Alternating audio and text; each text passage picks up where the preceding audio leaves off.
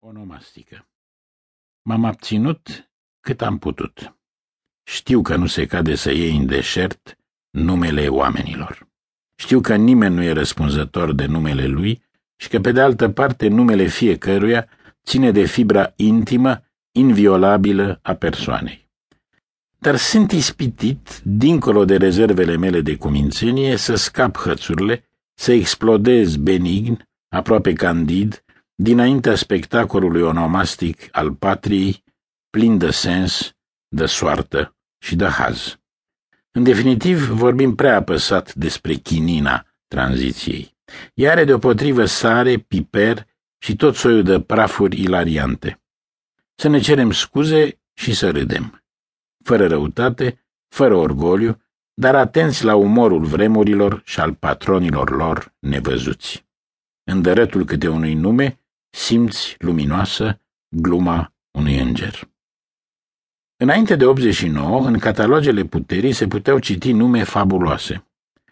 Mai bun sau mai răi, o seamă de reprezentanți ai nomenclaturii păreau exponenți ai aceluiași trib, camuflați sub porecle subversive.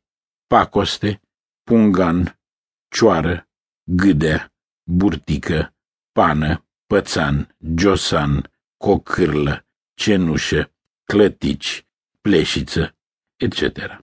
Pe acest fundal, cuplul primei guvernări post-revoluționare, Iliescu-Roman, avea iradierea igienică a unei sănătoase banalități. Imediat după Revoluție, onomastica oficială a traversat un episod mai curând cenușiu, simetric ca simptom cu dispariția bancurilor. Mi-amintesc doar că doi din experții finanțiști ai cabinetului se numeau Văcăroiu și Boulean. Cel din tâi a devenit prim-ministru și lucrurile s-au mai colorat. E o fatalitate hâtră în vremuri de austeritate alimentară să stai câțiva ani sub administrația unor tehnocrați numiți Văcăroiu și Ciorbea și predestinați astfel să evoce proteina carentă și fiertura precară. Remarcabil e numele unui fost ministru de finanțe, Ciumara, cu un subton de epidemie, de prăpăd inevitabil, care încearcă totuși salvarea aparențelor.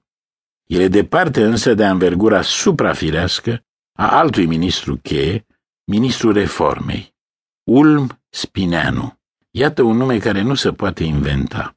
Monumental, dominator și vetust în prima lui parte, ulmul e o esență tare, pe cale de dispariție, el trimite în partea secundă la dificultate și martiraj. Traseu spinos, cu nună de spini. Spectaculoase prin contrast cu prestanța vegetală a numelui, sunt spusele ministrului, pendulând zglobiu între obscur și colocvial. Sub inflexibilul spineanu se întrevede un spuneanu locvace, foșnitor, baroc. Cum să nu pomenim apoi percuția plebee a numelui Băsescu sau hârșitul îndărătnic al lui Dejeu? Inventarul se poate amplifica indefinit. Un gazetar cu siluetă fragilă etalează un nume cu final augmentativ, pletoric, chiaburesc, Cristoiu.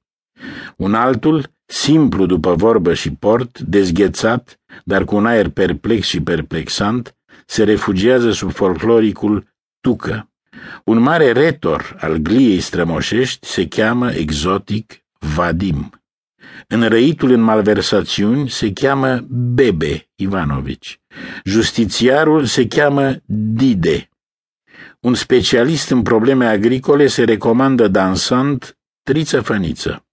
Mai există și hărțuitorul tabără, și funebrul funar, și muzicalul surdu sau capitalistul cataramă nume hărăzite să facă istorie, să fie ținute minte. Pentru Diaconescu, Constantinescu, Stoica, Petrescu, Atanasiu et company, bătălia e mai grea. Ei au de depășit handicapul unui apelativ palid care trebuie compensat prin isprăvi memorabile. Mai prost plasat și decât unii și decât ceilalți, e un nume ca Pleșu, nici destul de comun, nici destul de expresiv ca să mobilizeze sau să amuze. Am suferit încă din clasa întâi, constatând că în afară de meschine trimiteri spre Preșu și Pleșuv, numele meu n-are niciun haz. drept care îmi cer încă o dată scuze